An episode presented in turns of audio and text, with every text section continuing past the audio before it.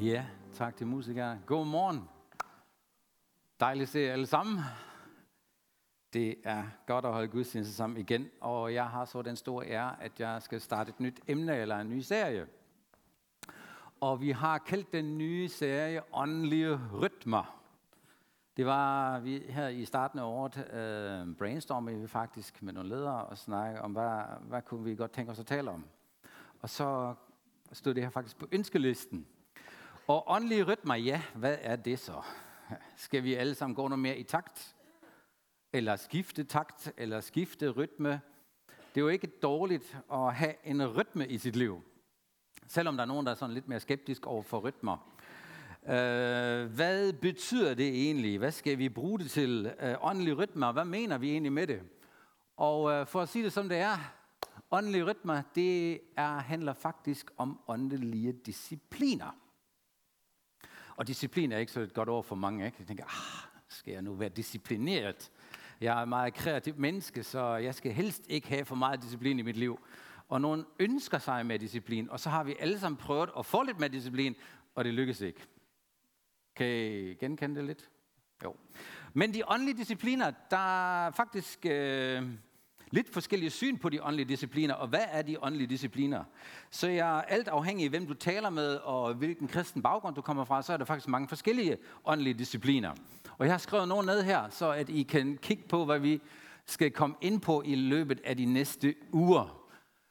Det, man kalder de åndelige discipliner for eksempel bøn, at man beder til Gud, bibellæsning, faste, tilbedelse, omvendelse, fællesskab, stillhed, meditation, forvalterskab, karakterdannelse, hvile og det er så alt afhængigt, hvor du kigger hen, når du for eksempel kigger på nettet øh, og taster ind åndelige discipliner eller spiritual disciplines, så dukker der sådan 7 til 12 forskellige discipliner op, som man tænker, det skal man da gøre, når man er kristen. Og det første tanke, jeg får, at det kan lyde ret tung, ikke? Skal jeg nu også virkelig alt det der? Skal jeg bede? Det er jo godt, ikke? Men skal jeg det? Og skal jeg læse min bibel regelmæssigt? Og hvornår er det godt nok? Skal jeg endda faste? Er der nogen af jer, der har prøvet at faste sidste år? I behøver ikke gå til bekendelse. Nogle enkelte, ikke? Se, vi, vi gør det ikke, måske, ikke? Så altså, skal man det for at være en god kristen? Omvendelse, jo, det kan godt være, det, det skal vi måske en gang imellem, ikke? Men helt ærligt, skal vi det? Skal vi det hele, når det virker ret tungt? Og mit første svar er, du skal faktisk ingenting. Det er en god start, ikke? Vi starter ved 0. Du skal ingenting. Uh, hvad skal vi så bruge det til? Hvorfor skal vi have åndelige rytmer? Jeg har prøvet at definere åndelige rytmer. Uh, hvis du lige tager den. Åndelige rytmer eller åndelige discipliner hjælper dig til at udvikle det nye liv, Gud har givet dig, og at vokse i relation med Gud. Det er noget, som hjælper dig til at udvikle noget, som du har fået, og hvis du ikke har fået, så er der heller ikke noget at udvikle. Det er jo der, vi skal starte ved 0. Paulus han siger det sådan her i Kolossenserne kapitel 3. Prøv lige at få den op. Hvad siger du? Er den forsvundet? Okay. Jamen, øh, det sker. Jeg kan lige læse den fra, fra den virkelige Bibel. Ikke? Der står nemlig sådan her, I har iført jer det nye liv, som vokser og fornyes i takt med jeres forståelse af Gud, så I kommer til at ligne ham mere og mere. Lad det lige synge ind. I har iført jer det nye liv, som vokser og fornyes i takt med jeres forståelse af Gud, så I kommer til at ligne ham mere og mere. Paulus siger, snakker faktisk om tre ting.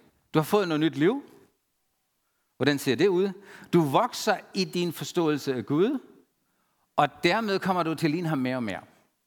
Det er jo et godt bud, ikke? Du kommer til at ligne Gud mere og mere. Vil du påstå det om dig selv? Jo, okay, dejligt. Der er nogen, der ligner Gud mere og mere. Øhm, og når, når vi snakker om det her, så skal vi finde ud af, hvad er det nye liv? Hvad skal vi, hvordan starter det her med det nye liv? Og jeg synes faktisk, der er lidt forvirring i Danmark om, hvad kristendom egentlig er. Vi er jo sådan en speciel størrelse i Danmark. Vi, har, vi nogle gange siger, at vi, vi er et kristen land, kan vi overhovedet, kan man være et kristen land? Man kan være påvirket af kristendom, men kan et land være kristen? Det er virkelig et rigtig godt spørgsmål, ikke? Eller vi siger, at vi har en kristen kultur. Kan man godt have en kristen kultur? Kan en kultur være kristen? Eller handler det egentlig mere om, at kristendommen har påvirket vores kultur? Fordi det er jo ikke rent kristen, ikke? Hvordan, hvordan, kan, hvordan kan, skal vi se det? Så kristendommen, handler det om et kristen land eller en kristen kultur? Nej, ikke ifølge Bibelen. Betyder kristendom, at du bare skal være døbt, så er du en kristen? Jeg vil påstå, at jeg kender rigtig mange døbte, der ikke tror på Gud. Så det kan heller ikke rigtig være det. Selvfølgelig er der nogen, der er døbt, der, er også, der også tror på Gud, men der er også rigtig mange, der ikke tror på Gud.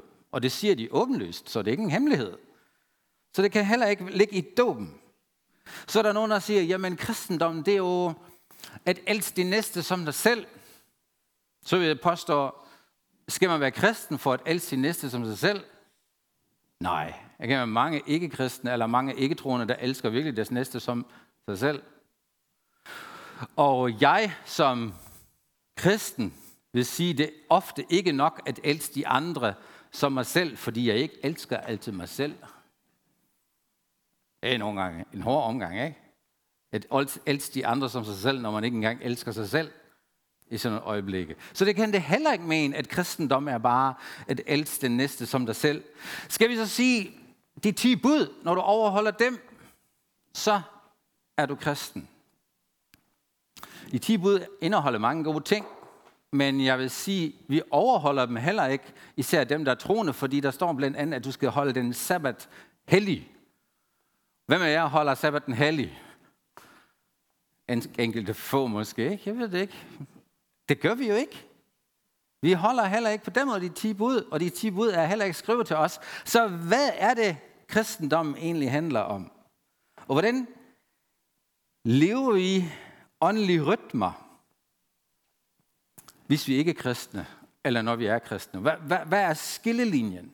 Jeg vil påstå, at man kan godt have åndelige rytmer uden at være kristen. Hvis vi lige går tilbage, eller den næste slide, prøv at kigge. Hvad, hvad man godt kan gøre uden at være troende i den sidste ende. Bøn, bibellæsning, du kan godt bede til Gud uden at være troende. Uden at være kristen, det kan man sagtens. Mange beder måske til andre guder end dig. Nogle beder til Gud. Du kan godt læse i Bibelen uden at være troende. Du kan også faste. Der er mange i dag, der har en sund livsstil og faster en del, faster en del af deres livsstil, uden at det har noget med Gud at gøre. Tilbedelse, vi tilbeder alle noget. Et eller andet. Omvendelse, at vende om fra noget, det gør vi også alle sammen. Man behøver ikke nødvendigvis at have Gud med i det her.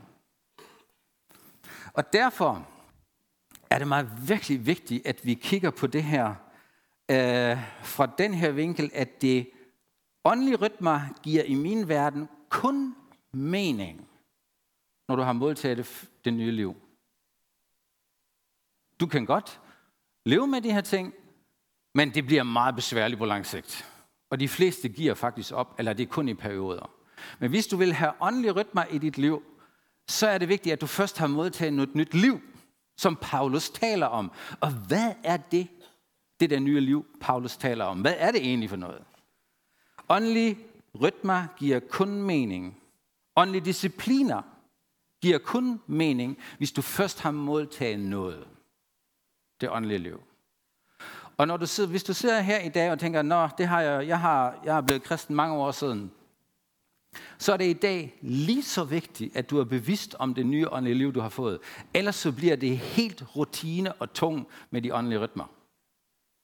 Og det er der, det går rigtig galt for mange af os, at vi kører fest i åndelige rytmer. Jeg skal også læse min bibel, eller jeg skal også bede, og det, åh, det er godt nok besværligt, ikke?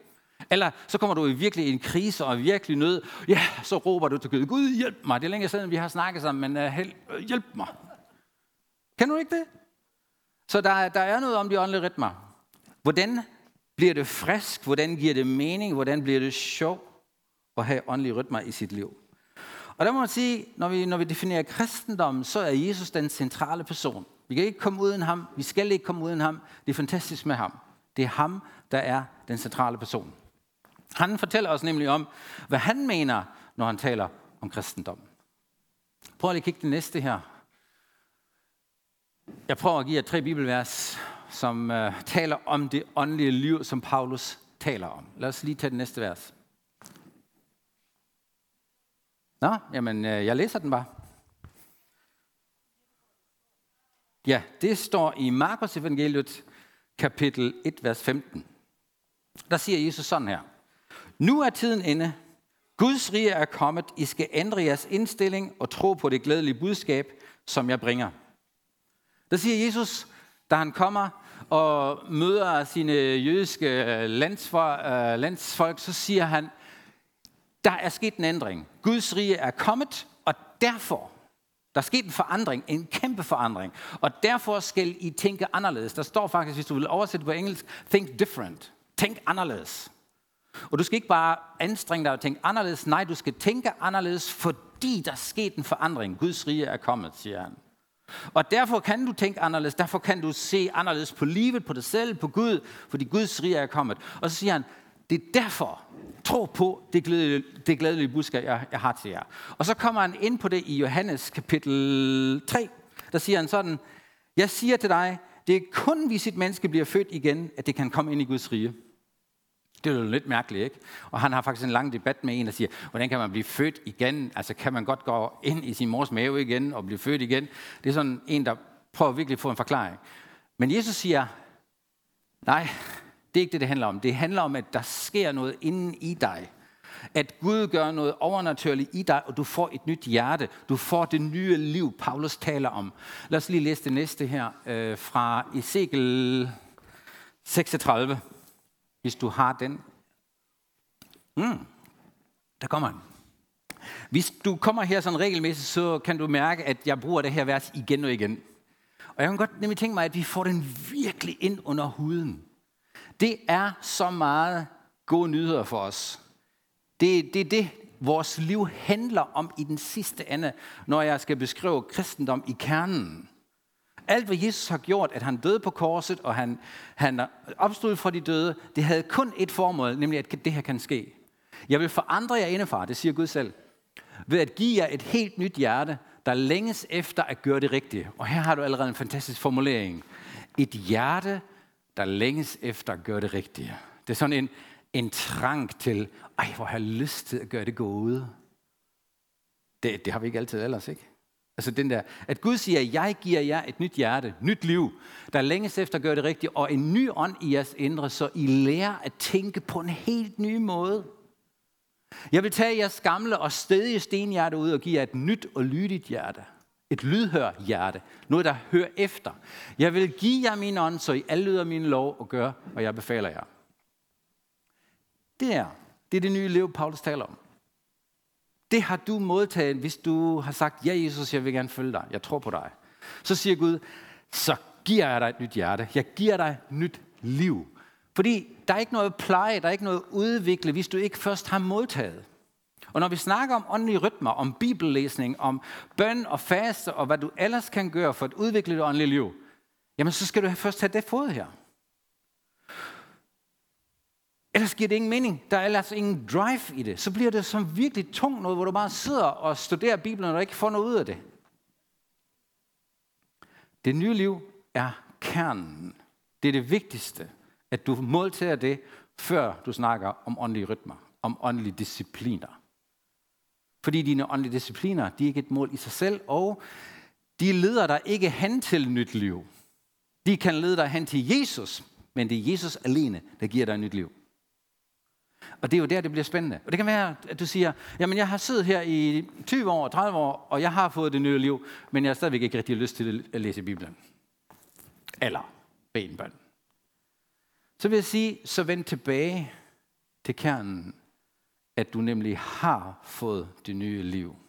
Og blive bevidst om igen, at du har fået et nyt liv, og hvordan udvikler du det, så at det ikke bliver sådan en kæmpe byrde med at gøre noget for Gud. Jeg ved ikke, I kender sikkert den her, jeg har sikkert hørt nogle lignende historier. Um,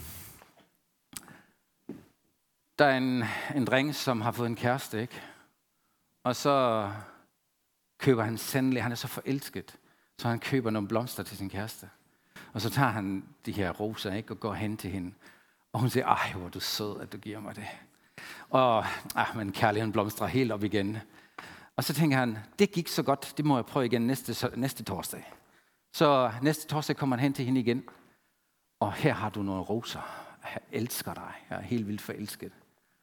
Og øh, for at gøre en lang historie kort, han tænker, at det virker virkelig det her. Så jeg skal også gøre det næste torsdag.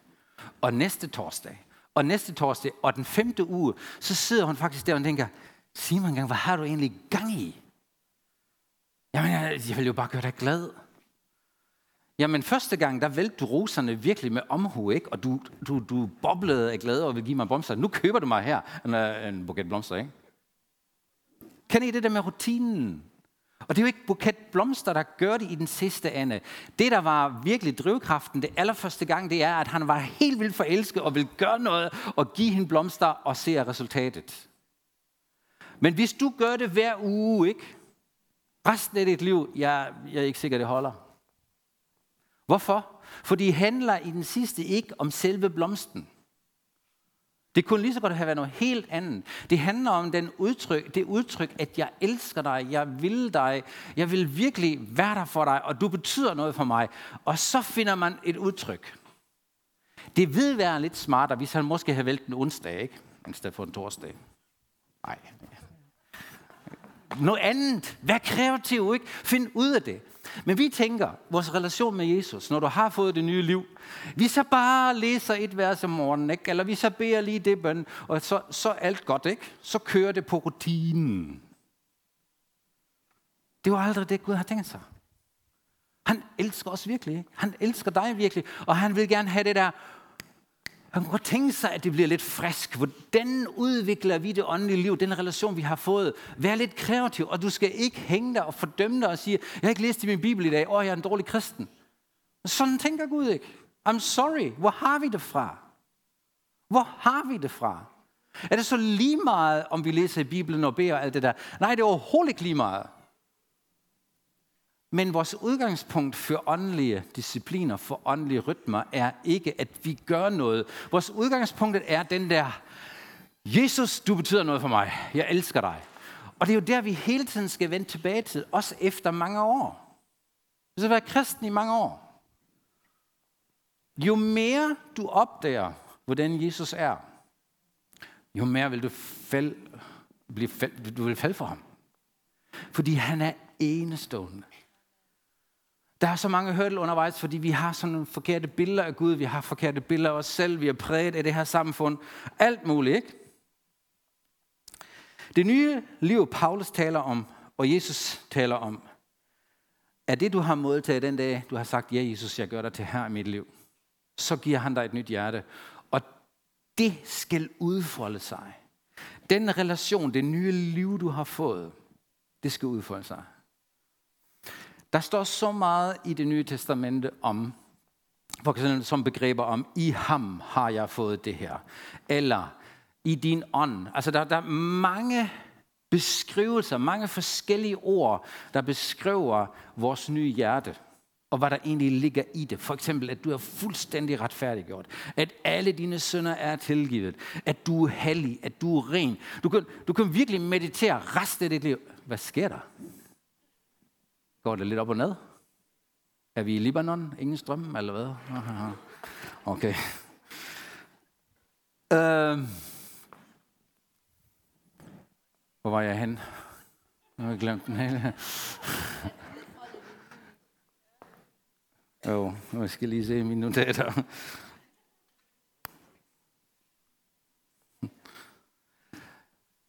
Det nye liv skal udfoldes.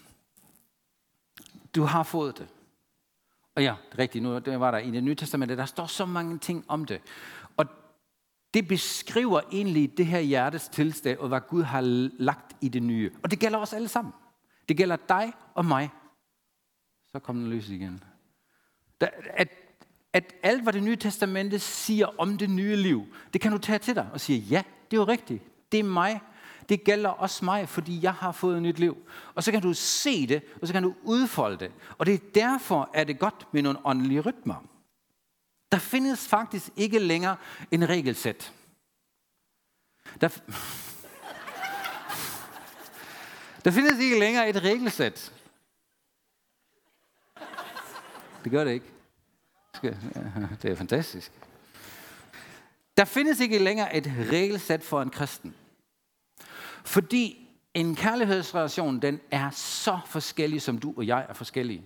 Der, er ikke, der findes ikke et ægteskab, der ligner et andet ægteskab. Jo, der er nogle grundelementer i det, men der er sandelig vidt forskellige, hvordan mennesker elsker hinanden, og hvordan de praktiserer deres ægteskab. Ikke? Det er så forskelligt. Men kernen er jo, at de virkelig elsker hinanden. Og så udfolde den kærlighed, og udfolde den relation, og udvikle den, hvordan vi er sammen, og hvordan vi stadigvæk er sammen efter 30 år, og synes stadigvæk, det er spændende at være sammen. Det ligger faktisk i hos den enkelte. Og sådan er det også med Jesus og dig. Når du har fået det nye liv, så udvikle det. Det er der, det hele starter. Der er ingen regelsæt. Da Jesus smuttede herfra, vi lige snakker om det i forhold til nadvand, at han øh, holdt det sidste måltid, og så sagde han, at prøv her venner, jeg er ved at forlade den jord. Jeg går tilbage til min far. Og så siger han noget, som er virkelig mærkeligt, fordi han siger, jeg vil ikke efterlade jer faderløse, men jeg giver jer min ånd, Helion. Han kommer og være i jer. Det vil sige, at jeg ikke længere fysisk det sted, men jeg kan, jeg kan være i jer hver især. Og det, det havde de måske ikke tænkt over, da Jesus siger det. De var jo ked af, at han siger, at han smutter. Og de har så gennemtænkt, hvordan det ville ende måske, fordi de var jo kun 12 disciple, og måske et par stykker ekstra, der fulgte Jesus, så de tænkte, nå, Jesus, det bedste ville jo være, hvis du er sammen med os her resten af livet. Det ville jo være fedt, hvis vi har dig, som vi kan tale til dig, og vi kan snakke med dig, og du taler til os. Vi har en god relation, vi går gennem livet, og alt er perfekt øh, de næste måske 50 år. De har slet ikke tænkt over, at, at det kunne udvikle sig, og der kommer mange flere mennesker til. Hvordan kan Jesus være sammen med hundredvis af mennesker, med tusindvis af mennesker, og jeg i dag med millioner? Det kan vi ikke lade sig gøre. Især når vi kommer længere hen ad vejen, og der er flere mennesker, der tror på ham. Så det er virkelig en god løsning, at Jesus siger, hey, jeg rejser, jeg smutter, men jeg vil sende min ånd. Og det kunne liste her, det er jo det, Gud havde lovet dengang. Jeg vil give jer min ånd i jeres liv. Så nu skal du ikke forholde dig længere til en regelsæt. Der er så mange kristne, der tror, at kristendom handler om, at der er en regelsæt, som du skal overholde også. Hvis du holder det, så er du en god kristen. Hvis du ikke holder det, så er du en dårlig kristen. Jeg kan fortælle dig, at Helligånden har erstattet det gamle lov. Det findes ikke mere. Der findes ingen lov. Kun en person, du skal relatere til. Og det er, det er de bedste nyheder, der findes, at Helligånden vil være din personlige vejleder. Og derfor kan jeg heller ikke blande mig i andre menneskers liv, hvordan de lever deres åndelige rytmer. Eller deres åndelige, åndelige liv, ikke? Jeg kan sige, hey, du skal gøre sådan og sådan der. Jeg kan give dig måske nogle par idéer, hvordan jeg gør det, og kan inspirere dig. Men i den sidste ende er det dig og Gud. Det er dig og Jesus, det er dig og Helligånden, som bor i dig. Og jeg kan, jeg kan heller ikke fortælle dig, når du bliver kristen, eller når du siger ja til Jesus, så skal du lige gøre det og det og det og det, så er det godt. I hvert fald i mine øjne, ikke? Nej, fordi det kan være, at Helligånden tager fat i noget helt andet hos dig, end han gør hos mig. Det kan være, at jeg har været et rigtig grådigt menneske, ikke? Og jeg giver mit liv til Jesus. Og det første, Jesus siger til mig, Jørgen, nu skal du lige lære, at jeg er generøs. Og du skal lære at give lidt, ikke? Og det kan være, at du, som før du blev kristen, har været en meget generøs person. Hvorfor skal han lære dig at give? Han starter måske med noget andet. Du er måske jaloux. Så lad os starte med det. Det er jo, lige pludselig bliver det meget, meget, meget personligt. Og åndelige rytmer bliver meget personligt. Fordi, jeg kan også huske, ikke, et par år siden, nu har jeg været med i den her branche i mange år, og man går hen, og man bliver inspireret af rigtig mange. Jeg kan huske, da vi kom tilbage fra Korea, der, der hørte vi, at man skal stå op klokken 5 om morgenen og bede. Det er den bedste tid. Det gjorde jeg i en lang periode. Og jeg siger ikke, det var dårligt, men jeg holdt op med det. Jeg er også et aftensmenneske, et natmenneske, og man kan ikke være op længe om morgenen, eller længere om aftenen, ikke? og stå op klokken 5 om morgenen. Det holder bare ikke i længden. Man falder sammen. Så jeg var nødt til at finde andre veje, hvordan jeg beder. Jeg var nødt til at finde ud af, hvordan kommunikerer jeg med Gud? Hvordan beder jeg mit liv, så at jeg har en god connection med ham? Hvordan læser jeg i Bibelen? Jeg, jeg sagde til mine øh, kolleger, da jeg kom tilbage fra ferien, og vi tog sådan en runde og snakkede lidt om, Øh, nah, hvad så var det? Hvordan gik det i vores ferie, og har I haft det godt, og hvad har I lavet? Og det, ja, det første, jeg sagde ud med, det sagde, jeg har ikke læst i Bibelen i 14 dage. Super fedt. Og de kiggede på mig. Åh. Jamen, jeg havde simpelthen brug for at stoppe i 14 dage. Og jeg har, roligt, jeg har ikke mistet min forbindelse til Gud. Overhovedet ikke. Men jeg havde bare brug for, fordi jeg læser i Bibelen hele tiden, ikke? For forberede prægner, men også for mig selv. Jeg havde bare brug for at ikke læse i Bibelen. Det var så befriende ikke at læse i Bibelen. Jeg elsker Bibelen, jeg elsker Guds ord. Men der havde jeg brug en pause, og Jesus stod der ikke og siger, har du læst i Bibelen i dag? Nej, han var med mig, med mig ved stranden. Det er en relation. Det er din relation med Jesus. Og når vi kommer til at tale om åndelige rytmer, så kommer vi nok til at snakke om, hvordan læser jeg Bibelen, hvordan beder jeg, hvordan, hvordan faster jeg, hvad gør det i mit liv, alle de der ting. Men jeg er nødt til at slå fast her i dag. Det er ikke nogen øvelser, det er ikke nogen ting, du skal. Det, det handler om, det er dit åndelige liv, du har fået, at du udvikler det. Og der er selvfølgelig nogle ting, hvordan vi kan udvikle det. Der er nogle muligheder, at du kan udvikle dit åndelige liv. Kristendom handler om, at vi fornyer vores tankesind. Det, hvis I kan huske, det var Jesus, hvad Jesus sagde her. Han sagde, at Guds rige er kommet. Begynd at tænke anderledes. Og du og jeg, vi er nødt til at tænke anderledes. Vi er nødt til at tænke, som Guds rige tænker, eller som Gud tænker, som Jesus tænker. Fordi han er sandheden, og han, der er masser af noget hos ham. Så det var hele livet. Og du kan godt gå i stå. Du kan godt stoppe med at udvikle det åndelige liv. Det vil sige, at du kommer i himlen. Amen for det. Halleluja. Men hvis du vil have noget ud af det åndelige liv, hvis du virkelig vil lade det blomstre, så har du brug for at udvikle din relation med Jesus. Og der er selvfølgelig nogle fif, der er nogle, nogle, nogle, nogle, nogle forslag og nogle ting, man kan gøre for at udvikle det, det, det liv. Det er det, Paulus taler om. Det er det nye testamente taler om. Men det starter med, at du har fået det nye liv, og det starter med, at du har en relation med ham. Man kan også sige, at kristendom uden helligånden, det er ikke sjovt. Det bliver virkelig belastende. du skal gøre noget hele tiden, ikke? Som det ikke kan. Det var aldrig tænkt, at du skal være kristen eller troende, uden at helligånden er i dig og hjælper dig, og hjælper dig til at leve det nye liv. Så det er virkelig relationen med ham, der gør forskellen.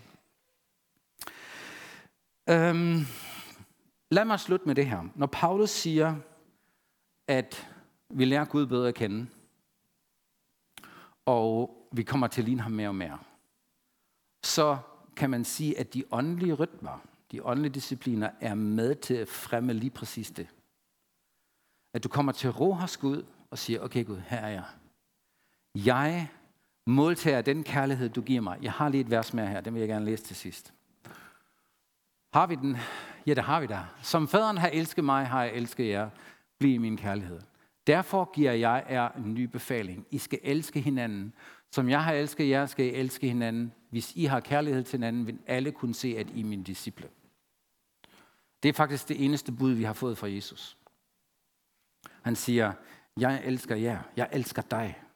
Jeg er så glad for, at det ikke er mig, der skal opretholde relationen med Jesus. Det er ham, der startede. Det er ham, der kommer og siger, Jørgen, jeg vil gerne have en relation med dig. Og det vil han også gerne med dig, ikke?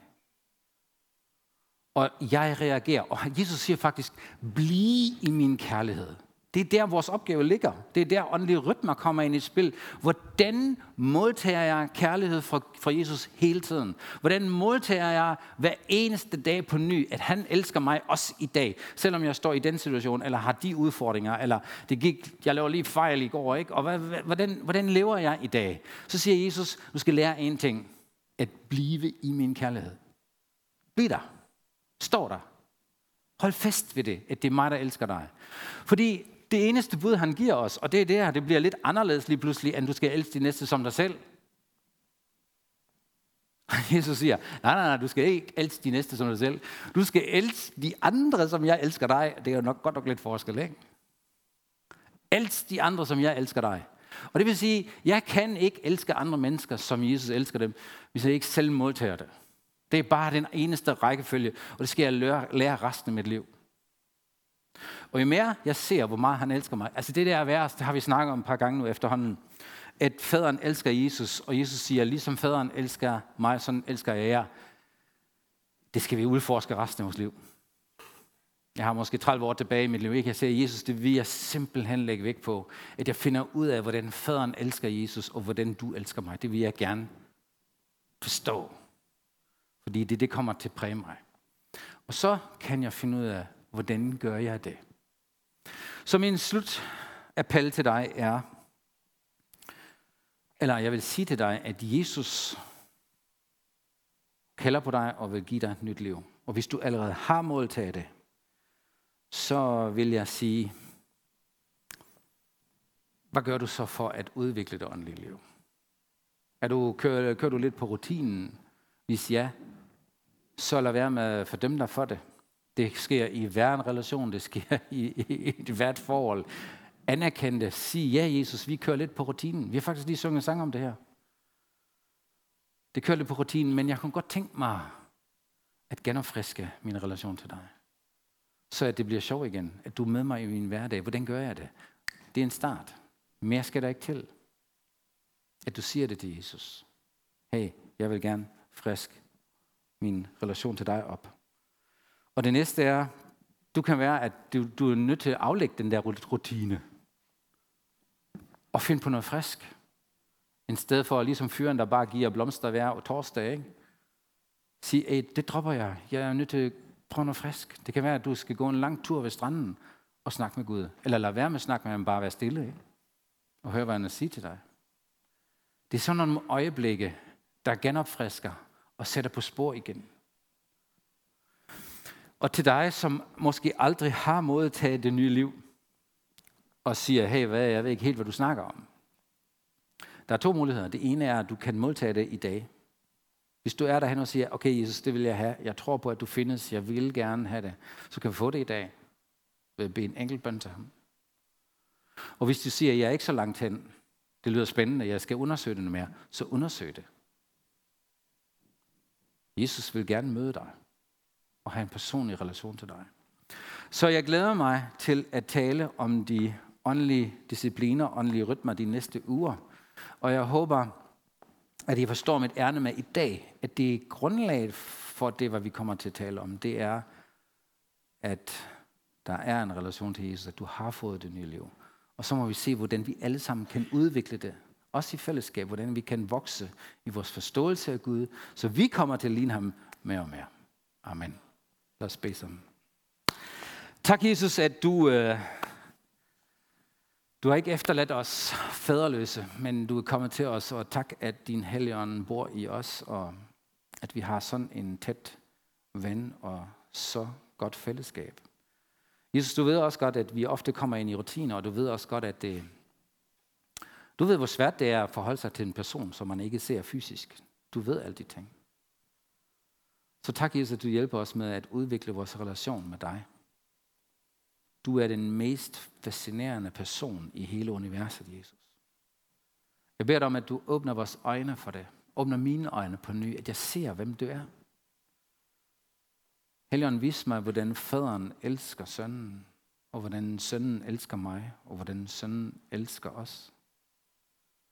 Åbne vores indre øjne, så vi kan se det, så det virkelig forvandler os indenfra. Tak, Jesus, at du skaber noget nyt i os. Tak for de næste uger, hvor vi skal beskæftige os med det her emne. Tak, at det bliver til gavn for os, at det bliver forfriskende for os. Det beder jeg om i Jesu navn. Amen. Amen. Yes.